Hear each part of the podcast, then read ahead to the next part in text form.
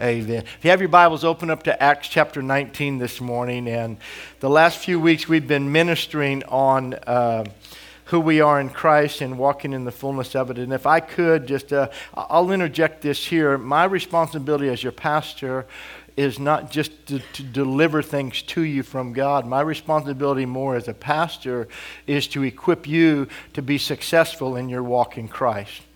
And so the analogy, the, great, the greater analogy is this it's as if I'm a coach in your life. So I'm a life coach for you, I'm a spiritual coach towards you. God gives gifts to equip us to be successful. Every professional athlete uh, has a coach around them. If you watch, uh, I, I enjoy golf, so I love watching them play golf and stuff. Most people go to sleep when they do it. I watch, I get encouraged, especially when they make bad shots. I go, hey, I've made that shot. Amen. And so they're professionals and they make bad shots. So I, I look at that stuff and I think about, hey, I, I, watch, when I used to be able to play basketball, I'd watch uh, guys shoot and you watch the pros out there and they shoot air balls. I go, hey, I've made that shot and stuff. But they all have a coach and the purpose of the coach is to equip them to make them better because they see something that they don't see themselves and golfers will have a swing coach and doing this and help. And, and, and just that little tweak can, can, can bring improvement into your life. My responsibility as your pastor is to bring, to see things or, or as the Lord leads me and to minister in a way that help you perfect your game, if you would. Amen? And, and walking with the Lord so that you are able to achieve your full potential in your walk in your relationship with Christ. And so we've been going through that. We're going to continue on. We have Russell coming next week. Excited for that. And then uh, look forward to having Sharwan. You're going to enjoy Sharwan's testimony because as a child you saw him and his wife, they are both doctors. And Sharwan, as an eight year old boy, made the decision because his mom was having serious uh, uh, physical issues and things. He says, I'm going to become a doctor so I can, my mom can be healed, so I can help my mom and, and doing that. And then we'll find his testimony with Wayne and Sally as he was going to become a doctor. And I want to steal all of his thunder, but he, he, he gets saved. While he's going to school to get saved, he gets, uh, to become a doctor, he gets saved, baptized with the Holy Spirit, and then goes back to India. Instead of pursuing a career, he starts serving and ministering to kids in the slum. And that's who you partner with through your giving. So it's going to be exciting having him and Rinku and the children with us. Amen? And uh, so, but in dealing with this, in we've been on a message, and our title has been It is Finished in this little series we've been doing. But in that, we began at Easter or Resurrection Sunday. And on that day, on, on the cross, Jesus made the declaration, It is finished. And then he gave up his spirit and we know that he died, went into hell, but he rose victorious over hell. And so we've been preaching on what it is. What is the it that is finished, and how does that apply to our life? And so after his resurrection, Jesus appeared to his disciples for over 40 days and teaching them, encouraging them. And then the, on that 40th day, the Bible says that he ascended up into heaven, but he told them as he was ascending, he commissioned, said, with the Great Commission to go into all the world and preach the gospel, but he said, Don't go until you receive the promise of the Father. God never asks us to do anything without equipping us to do it. Whether it's providing for or whatever it is, He makes provision in our life to do what He asks us to do. Amen? And so in doing that, it says, I'm sending you out to preach the gospel, to be my witnesses. But he says, Go and tarry in Jerusalem until you receive power from on high. And so for 10 days, they're in Jerusalem waiting on the Lord. So they're saved. They've given their life to Christ. They're walking in obedience to what the Lord told them to do. And they're waiting for the promise of the Father. The day of Pentecost comes and God fulfills his promise that he prophesied in Joel. He pours his Spirit out upon all flesh. Everybody in the upper room is baptized with the Holy Spirit and they begin to speak in tongues and worship God and praise God, declare His wonderful work. And then Peter stands up and declares, This is that that was spoken by the prophet Joel. Amen? Acts chapter 1 and verse 8, Jesus said this. He says, they're, they're asking all these spiritual questions that everybody, how many you ever had somebody tell, when I get to heaven, I'm going to ask Jesus, and they tell you what they're going to ask Jesus? Can I just help you? When you get to heaven, you're going to be so blown away, you're not going to ask anything. And the Bible says when we get there, we will, be know, we will know as we are known.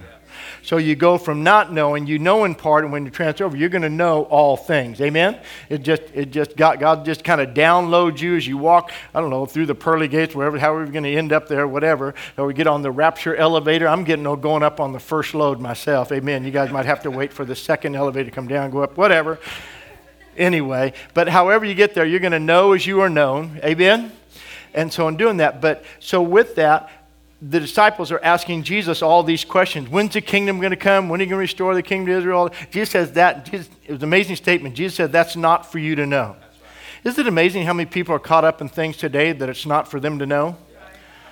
Jesus said, This is what you need to know. In a few days, you're going to be baptized with the Holy Spirit and you're going to receive power. And I like what he says that to be. Power to be my witnesses. So when we think about ministering for the Lord and, and walking the Lord and serving the Lord, where do, we, where do I get the ability to be what He needs me to be? He equips us with the power to be. Amen? And so that's why Pentecost is so important. And this is what today is a celebration of 50 days after the resurrection and, and Passover and that. And so it's a feast of Pentecost. And Pentecost is 50. It means 50 in that area when you break it down. And so for us today, we're just going to walk through a little bit. Acts chapter 19, I'm actually going to take you back and, and use this encounter that Paul has with the disciples at Ephesus. And we'll go through this fairly quickly but in this area of he's coming up upon some disciples, and this is several years after. This is actually somewhere around 20 years or so, maybe more, after the resurrection of the Lord. So a lot of time has expired. And so Paul is running into these disciples here, and he asks them this question, and so we're presenting that to us today. Acts chapter 19, verse 1. And it happened while Apollos was at Corinth. Uh, uh, Paul was at Corinth excuse me, it happened while Apollos was at Corinth that Paul, having passed through the upper regions, came to Ephesus and finding some disciples, he said to them, Did you receive the Holy Spirit when you believed? And they said to him, We have not so much heard whether there is a Holy Spirit. And there are a lot of denominations and groups and factions in Christianity today that really don't speak much about the Holy Spirit or teach on it in its fullness, in the fullness of who Jesus declared the is. Let me just interject this right here. It's amazing and, and it's a good personal Bible study to do to always go back and to read John 14 through 16 in that area. Jesus is speaking in his last meal with his disciples. He literally gives three chapters of the importance of God's Spirit coming to be with us. That God, we're moving into what we call a dispensation or the age of God working in his people by and through his Spirit. God is with us when Jesus came said his name shall be called Emmanuel, right? God with us. Jesus says, I'm not leaving you, I'm sending my spirit. He's going to be with you. So God is with us in the person of his spirit. God's manifesting, working with us, God with us, his Holy Spirit. Amen? And so Paul is asking, Did you receive the Spirit when you believe? We have not so much heard whether there is a Holy Spirit. He said to them, Into what then were you baptized? Interesting statement. What were you baptized into? So they said, Into John's baptism. And Paul says, John indeed baptized with the baptism of repentance, saying to the people they should believe on him who would come after him, that is on Christ Jesus. And when they heard this, they were baptized in the name of the Lord Jesus. And when Paul had laid his hands on them, the Holy Spirit came what? Upon them, and they spoke with tongues and prophesied. And so we'll break that down, and it says there was about 12, all, all 12 of them, those disciples, but everybody was baptized with the Holy Spirit, and all of them began to speak in tongues and to prophesy. And so we'll break that down for you in a minute, but let's walk through the introduction on our outline. There are some who may not agree, and you may not agree with me today, but this is my view. But I see almost everything that this world has to offer as a counterfeit and a cheap substitute, substitute for the real things that the Father has made available to us through Christ for our lives. I believe that's really what the devil does. He offers us substitutes. Everything the world has is a substitute. I shared this in first service in that. And that actually, when you go to a restaurant or and you dine out, most of the times now, if they serve alcoholic beverages, there'll be a uh, your food menu, but then they'll have a beverage menu. And many times on that beverage menu, they have spirits written on there. And so it's interesting that they call alcohol spirits because that's what happens. And whatever your views are, drinking are, I, I, choose not to drink. If leadership for our church, people say, well, what, is it, what does it have to do to be a leader? One, you have to support the church financially as a tither, and we ask you not to be a drinker. Amen. So, but if you want to do that, you just do whatever you want. But if you want to be in leadership, we believe we can go to another level. Amen. And so with that, but then this is what happens in there. It's amazing that those are spirits. And Paul says in Act in in uh, Ephesians chapter five, he says, "Don't be drunk." It's an interesting analogy. Don't be drunk with wine, but be filled with the Spirit. And so this is what happens. Here's the substitute. This is what happens when people begin to drink alcohol. One, it begins to be an influencer in their life. Alcohol is an influencer. And when people begin to become intoxicated, they get bolder than they are naturally. They get louder than they are naturally. They speak more than they do naturally. They do things they would never do if they weren't drinking. Amen? Many of them get happy, they get joyful. You know, all those byproducts are the byproducts of being filled with the Spirit. You do things you wouldn't do naturally. You get bolder than you would never be. You speak in, in ways you would never speak before. Amen. You get you're supposed to be joyful. Amen. So all that. So it's a counterfeit. That's why Paul said, "Don't be drunk." But but it's an influence, and it means don't bring yourself. Don't don't allow a counterfeit to be the influencer of your life. Go for the real thing. Why have a substitute when you can have the real thing? Amen. I still, I, I, I, amen. I'm so happy that I don't have to pay to be high anymore. And the cool thing with the Holy Spirit, He never gives you a hangover. The Holy Spirit will never make you hug a toilet and puke your guts out. Amen. So you go for whichever spirit you want. Hallelujah. Amen. So the world always tries to, well, let, let me just throw this in too, because it, it uh, the, the counterfeit of the world is also a bar. People go to a bar. The reason they go to a bar is for fellowship. So people get together, hang out, let's go to the bar, let's fellowship together. They all sit around together, fellowship together, do all that. And then they begin to be filled with the Spirit together. So they choose whatever spirit, whatever what they want to be filled with. And then they all go up and get counseling from the pastor behind the bar. Amen. So this world tries to offer us something in place of what God has given us. It always is a cheap substitute and at best a poor imitation. At best, for the real and true promise of God's provision. When we, as God's people, get hungry for Him, He begins to shine the light of His truth upon all that is false in this world all the glitter begins to fade away as he reveals to our hearts the true glory and splendor of all that is ours in and through Christ Jesus. And that's what we've been ministering on these last few weeks. When we begin to see who we are in Christ and we begin to understand the complete victory that has been declared to be ours in Christ because of it is finished something begins to happen. As his people, we begin to call upon his name in purity, in faith, in hope, in worship, and he always responds because when we seek him, we will find the real thing. Amen? So look inside your outline.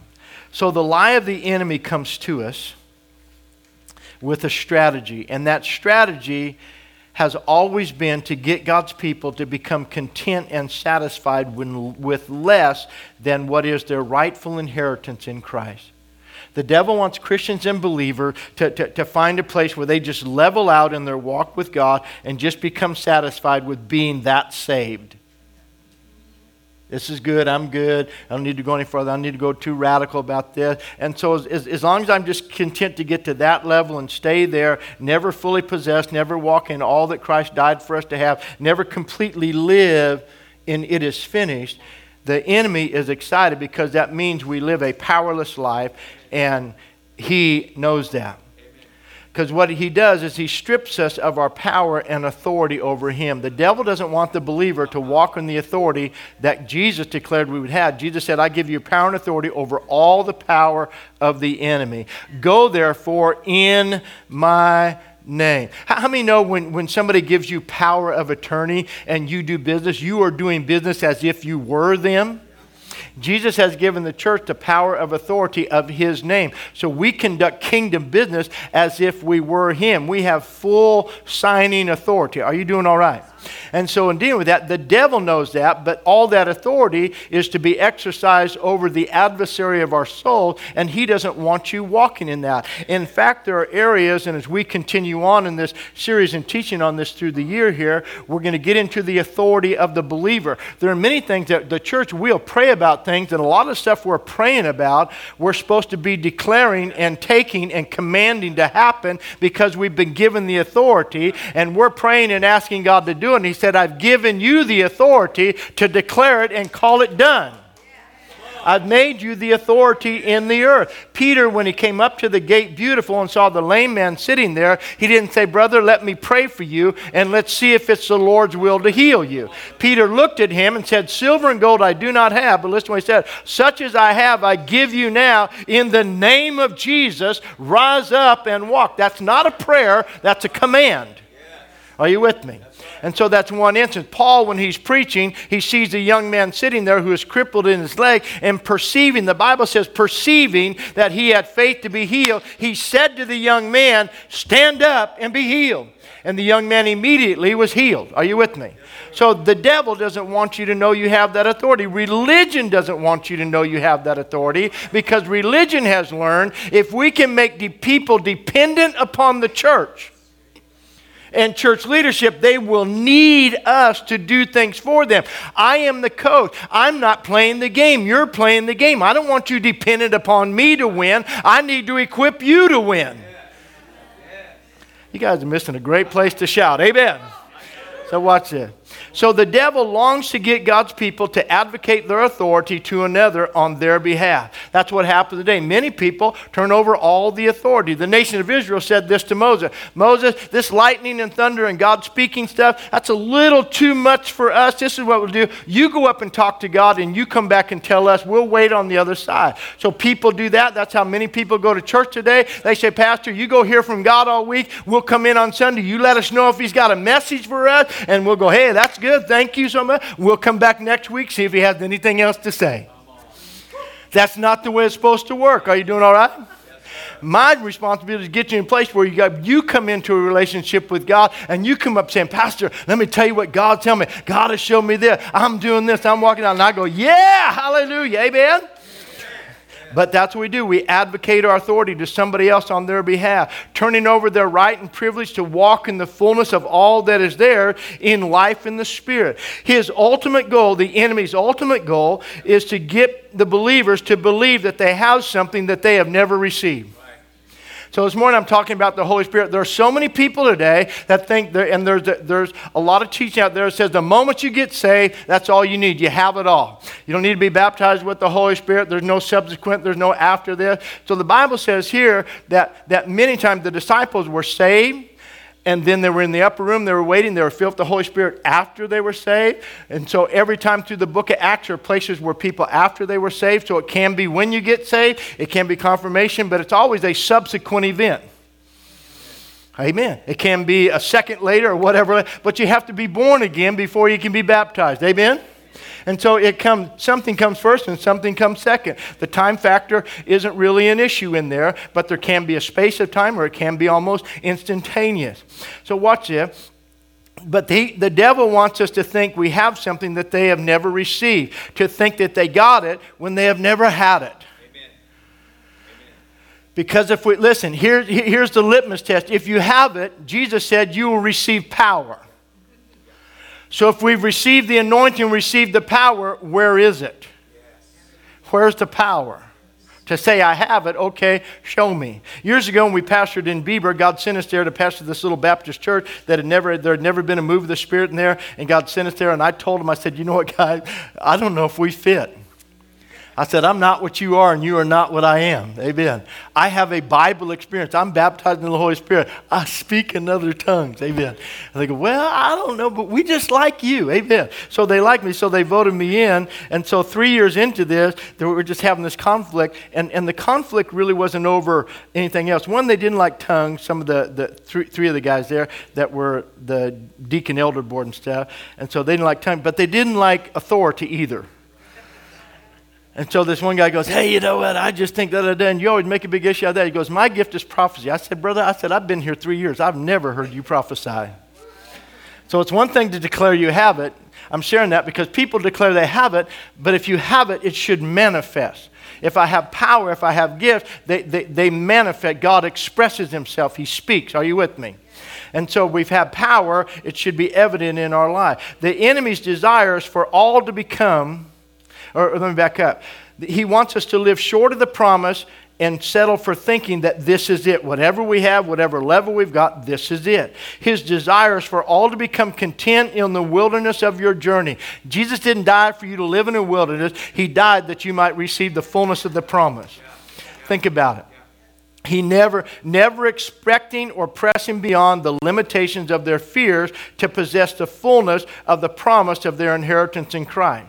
But this is what happens. There comes a day when God sends an encounter our way. I read the, the, the, the passage about the men at Ephesus there because here are these men walking around and they think they've received it. They think they got it all, man. We, we've been baptized in John. We've heard a little bit about Jesus, but nobody has explained anything else to them. And then they have an encounter with Paul and he shares the whole truth with them. And look what happened. They get rebaptized in Christ Jesus and then they're baptized with the Holy Spirit. Amen? So, an amazing thing happens in their life. For the men at Ephesus, it was the Apostle Paul, and his question was, in essence, Did you receive all that is yours when you believe? And that's all I'm asking you today. Have you received all that is yours since you believe? Think about this. If, if you received an inheritance, wouldn't you want to receive it all?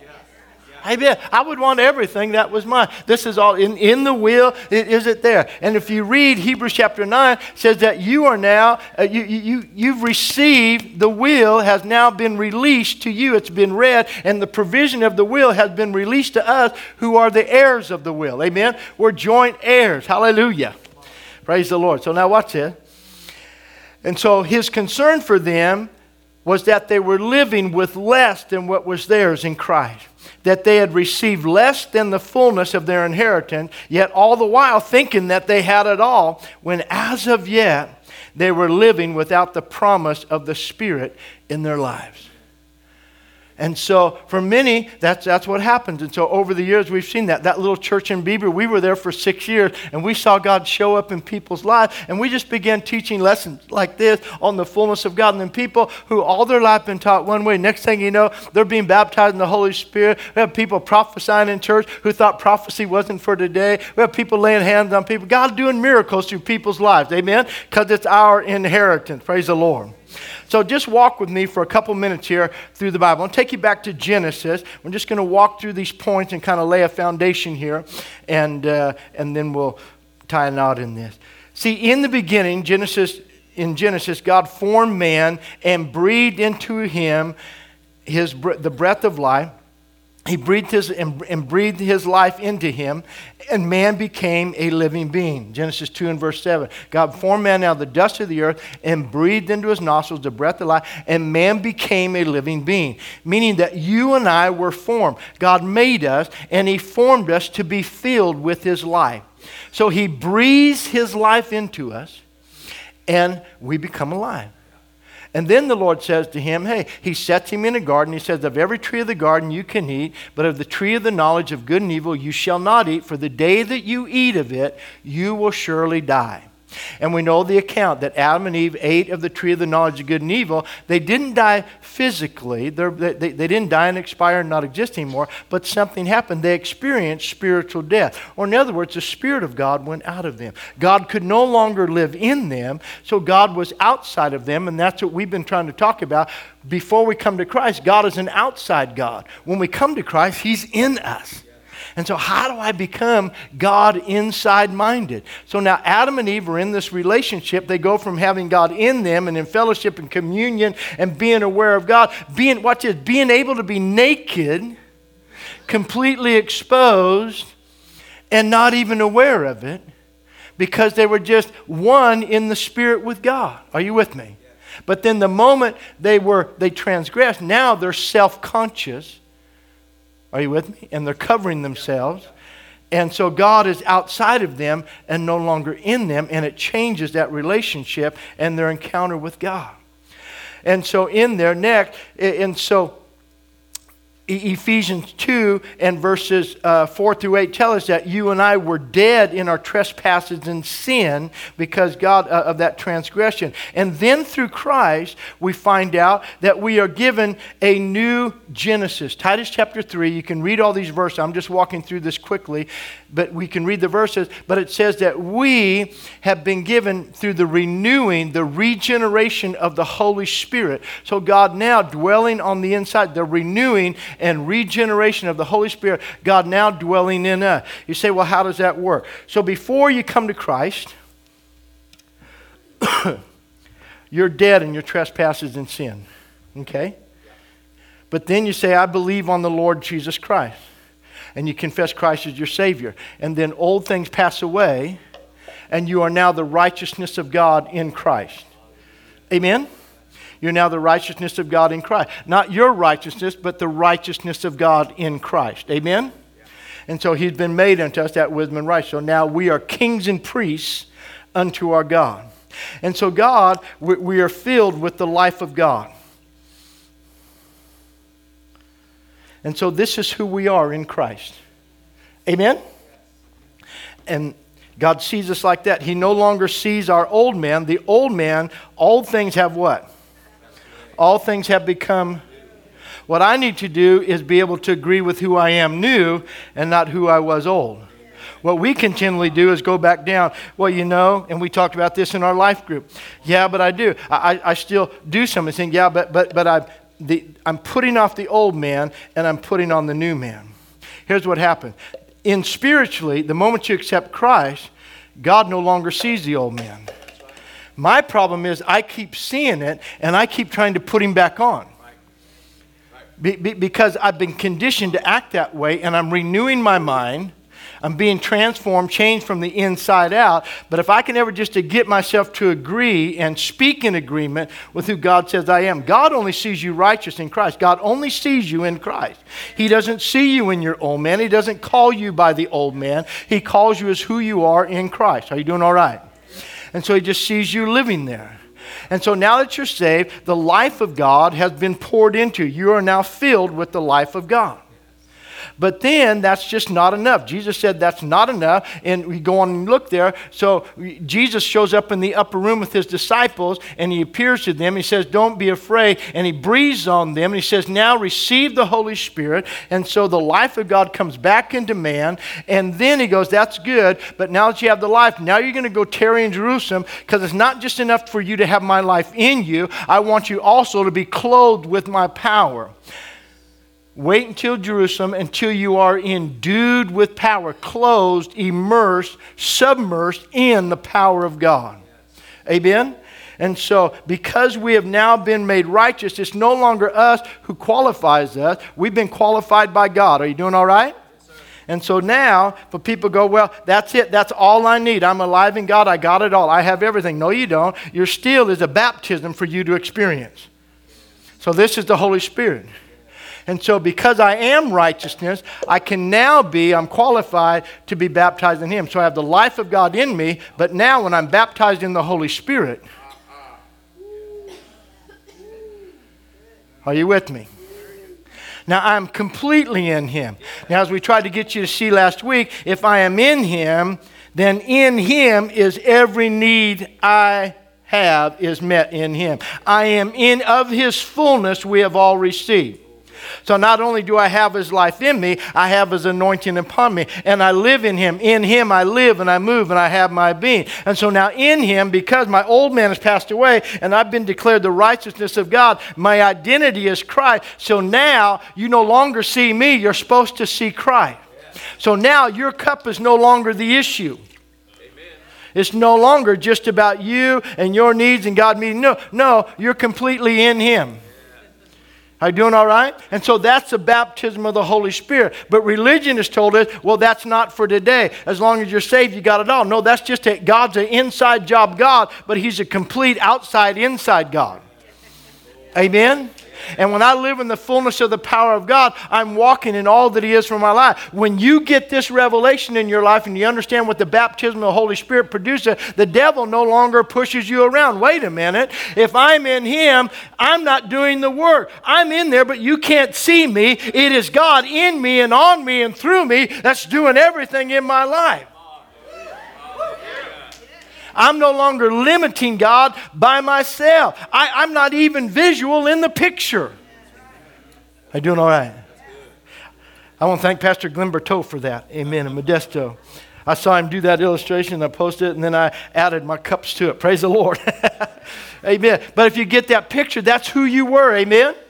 So we were old, but then we go back and forth. Yeah, but my old man, and, and I'll do this. I, I never agree with what God said is dead. Never go back and pick up the old. For some reason, something in us wants to go back and keep adding this to our life. Just agree with God. Are you doing all right? Just agree with, He's declared you righteous. Let that old thing die. See yourself as the righteousness of God and see yourself completely filled and immersed with the Spirit. Amen?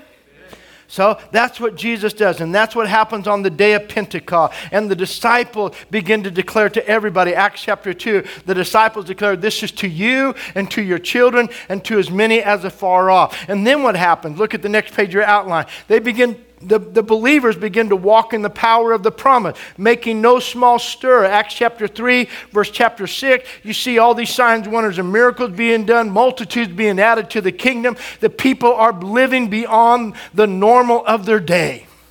Everybody, look up here. We should not be living confined by the normal of our day. In fact, I was going back reading, I love reading uh, backwards in, in Christian literature and men and women of God, great heroes who have written books. You go back and read. Uh, E.M. Bounds is, is one of the great apostles on prayer, and, and he was in the late 1800s and right at the turn of the century there. And uh, he was a, a, chaplain in the Confederate Army and stuff, and, and, and just amazing life history. But this is what he said in 1893 he says that the, the, uh, the industrial age, and we're just, we're just, we haven't even got cars yet. But just some of the machinery and things that are coming about, he said that, that that's going to become a hindrance to man. And he said this, this is one of my favorite statements he has. He says, Man is always looking for better methods, but God is always looking for better men. And when men begin to believe who they are in Christ, we don't need all those methods. Amen?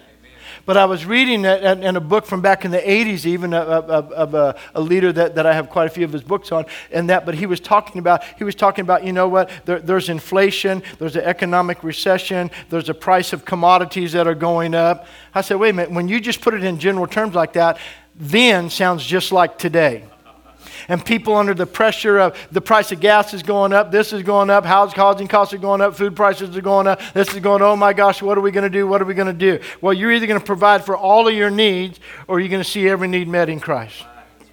You're either going to believe that God's not big enough or you can believe that everything He knows exactly where you are and He will fully provide for you no matter what's going on around you. Nothing around you change. Look at the world. You live in an impenetrable zone in God. The world outside the world. Are you with me? In Him.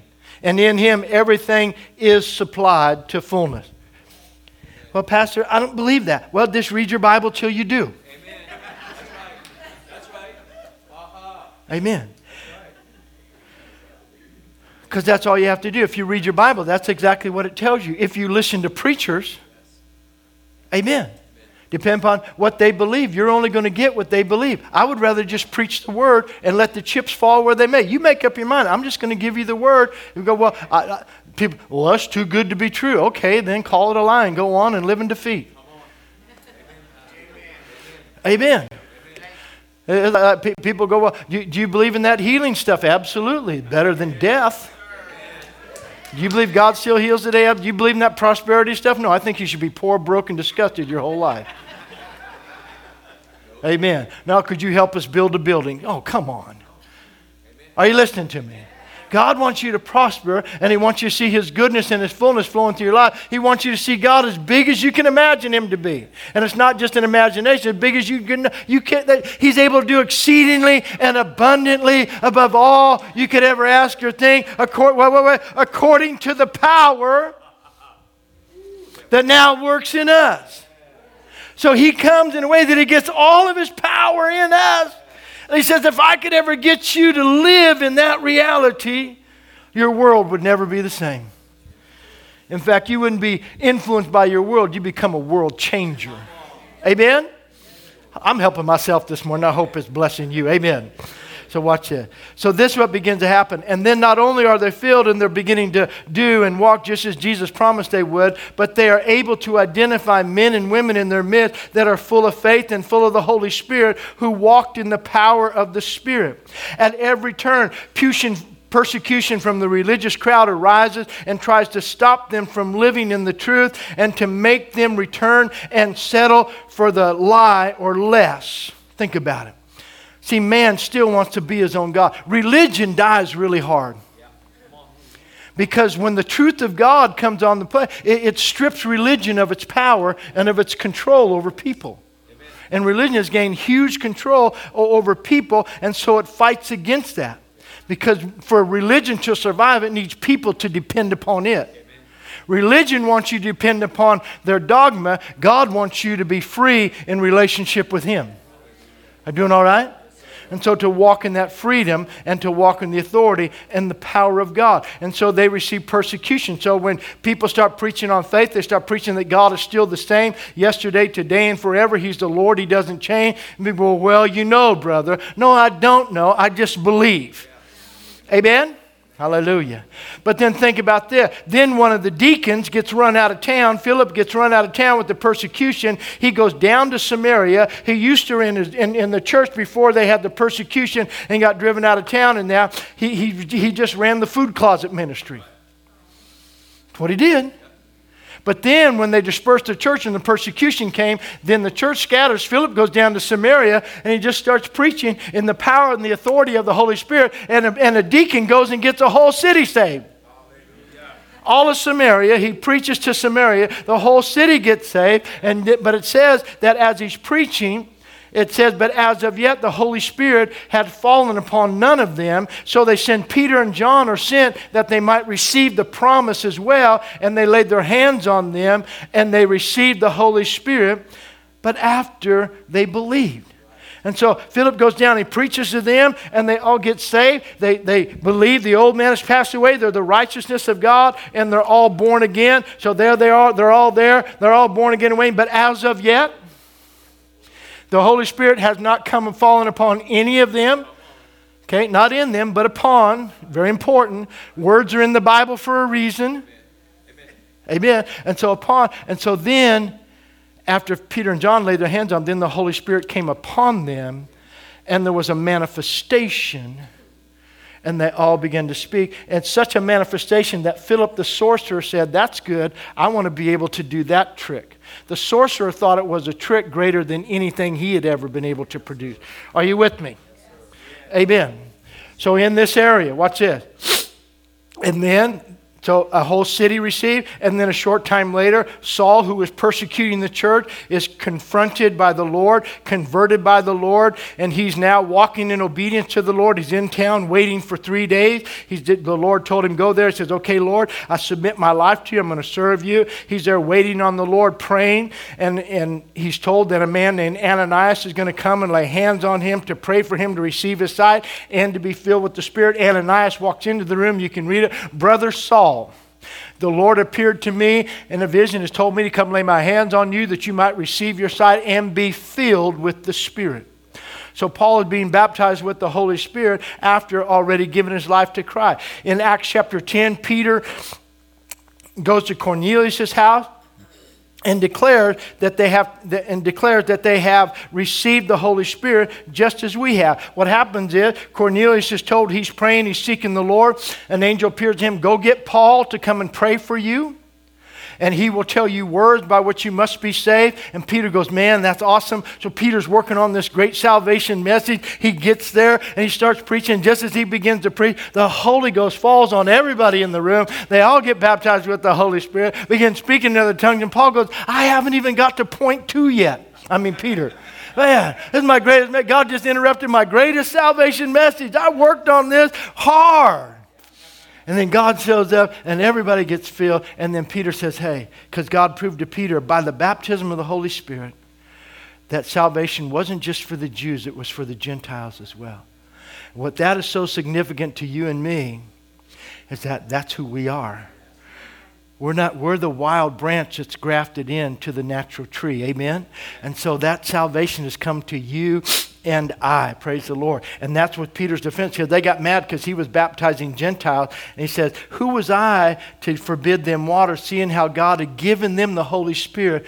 Just like he had given him to us. And Peter said, How did that happen? The same thing happened to them that happened to us. The Holy Spirit fell on them, and they all began to speak with other tongues and to prophesy. I don't have time this morning. We did the whole five series, or uh, five point series on that, on, on, on speaking in other tongues and how that is available to everyone today, because people fight against that. People, well, I, well, you know, I think I, well, I'm think whatever you like, but just make sure it's the Word of God. Amen. Hallelujah. And doing all that. And so dealing with that. And then lastly, lastly, Apollos is filled with the Spirit. Go with me to Acts chapter 18. You're there, we haven't moved very much. Go back up to chapter 18, verse 24. Now, a certain Jew named Apollos, born at Alexandria, an eloquent man, mighty in the scriptures, came to Ephesus. This man had been instructed in the way of the Lord and being fervent in spirit, in his spirit, spoke and taught accurately the things of the Lord, though he knew only the baptism of John. Very important. So he began to speak boldly in the synagogue, and when Aquila and Priscilla heard him, they took him aside and explained to him the way of God more accurately. In other words, they brought him into a full understanding of Christ and the baptism of the Holy Spirit. And when he had desired to cross to Achaia, the brethren wrote, exhorting the disciples to receive him. And when he arrived, he greatly helped those who had believed through grace, for he vigorously refuted the Jews publicly, showing from the scriptures that Jesus is the Christ. Matt, can you come back to the guitar, please? Amen. You see, like Apollos and the disciples at Ephesus, we all need someone who will take us aside and expound to us the way more accurately so that we too can live in the Spirit, walk in the Spirit, pray in the Spirit, and be used by God for His glory through the power and the anointing of the Holy Spirit upon our lives. That we, receiving the promise of Pentecost and being filled with the Spirit, can walk in all of its fullness.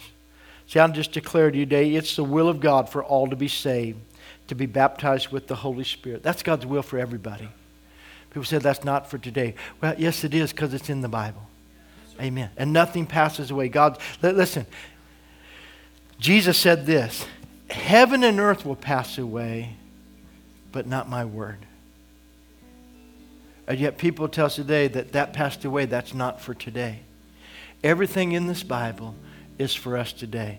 There's only one being that wants you to believe that this is not for the day, and that's the devil. The devil is the one who diminishes the Word of God. Anything that takes away from this word that tells you that in the fullness that it's not for today is not coming from God. It's coming from another spirit. Amen? And so I just want to encourage you.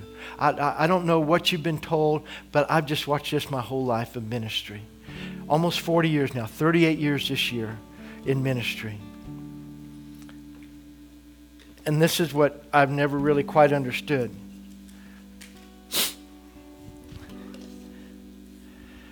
That really it's not too hard to get people to believe that they're sinners because we all have a conscience and we know where we go wrong. And you can get them to accept Christ. The next challenge after that is to get them to believe that they really are righteous in God and quit speaking about themselves in dead terms. To get their words and their confession to agree with who God says they are. But then the next thing that's even harder than this is to get people to accept that they can truly be filled with all the fullness of God and walk in His power. The Bible declares it openly that it belongs to everyone. Believe the promises to you and to your children and your children's children, Peter said on the day of Pentecost, and to as many as are far off. That not only can you have God's life in you, but you can be fully submerged in Him and live and walk in the fullness of His power. Because Christ qualified you. You're qualified in Him. It's not about you qualifying yourself. Jesus did it all. Amen? And I just agree. But I'm always amazed when people say, well, you know, I just don't believe that's for me. And so what I literally do, I just take myself out of the game. And what I'm saying is, Sam devil, okay, feel free to kick my butt anytime you want. Because what I'm doing is I'm relinquishing all my power and I'm choosing to live in the old instead of in the new. This is his place of dominion over our lives. This is the place where he has no dominion any longer. We shared last week, taken out from under the kingdom of darkness, brought into the kingdom of his son. Amen? Stand with me this morning.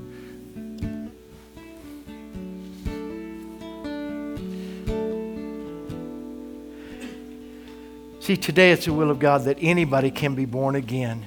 And when I'm born again, God breathes this life upon me. And it's His will not only for you to be born again, but every account in the book of Acts where people accepted Christ as their Savior, they were also baptized with His Spirit. And Paul was so concerned that people, he had to ask them, Have you, Did you receive the Holy Spirit when you believed? You're walking this, but are you walking in the fullness of the promise that is yours? Would you bow your heads with me this morning? Maybe you're here this morning, you'd say, You know what, Pastor Don? I, I just know today I need to accept Christ as my Savior. I need to be born again. I've had lots of arguments and reasons, and I've argued about the Bible. I've argued about this point or that point, or I've been trying really hard to get right so God doesn't have to work so hard for me and all these things. But for so many reasons, people hold off from just saying yes to God. That Jesus, I just believe you died and you did it all for me. I'm just going to accept your finished work and I'm going to accept you as my Savior. Well, we're just having our heads bowed and everybody's praying. Maybe you're here today and you'd say, Pastor Don, if you'd pray for me right now, I would accept Jesus Christ as my Savior and my Lord. That there anybody that'd raise their hand and say, That's me? I need to accept him as my Lord and Savior today. Hallelujah. Amen. Is there anybody today that say, Pastor, you know what? I, I just need to ask God to forgive me in this area that for, I don't know why, but it seems so easy for me to go back and agree with the old man.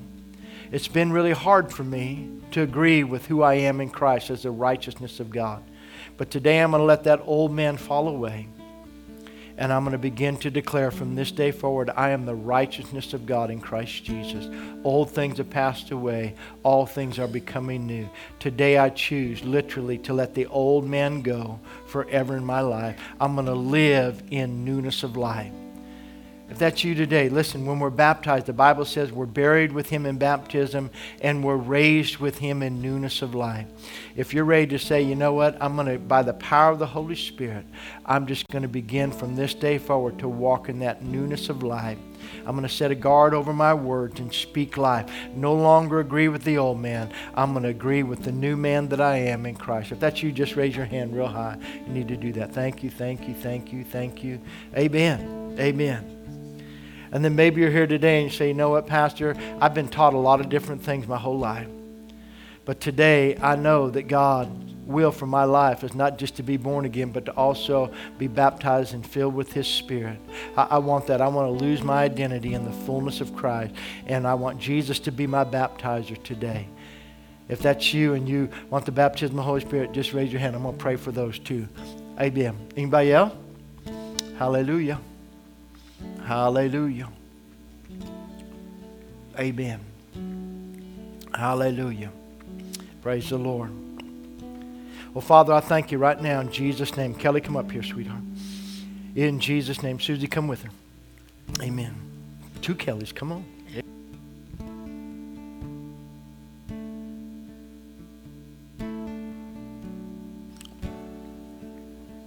Father, today we thank you. If you're saved and baptized with the Holy Spirit, would you just begin to pray with us right now? Just begin to pray with us right now. Father, we thank you today. Jesus, you said that if we would ask the Father for the Holy Spirit, that he would give him to us. So, Father, we're asking you today that you would fill these with your Spirit. Lord, we thank you. You are the baptizer. John said that you would come and you would baptize us with the Holy Spirit and with fire. So, Jesus, I'm asking you today to be the baptizer in their life.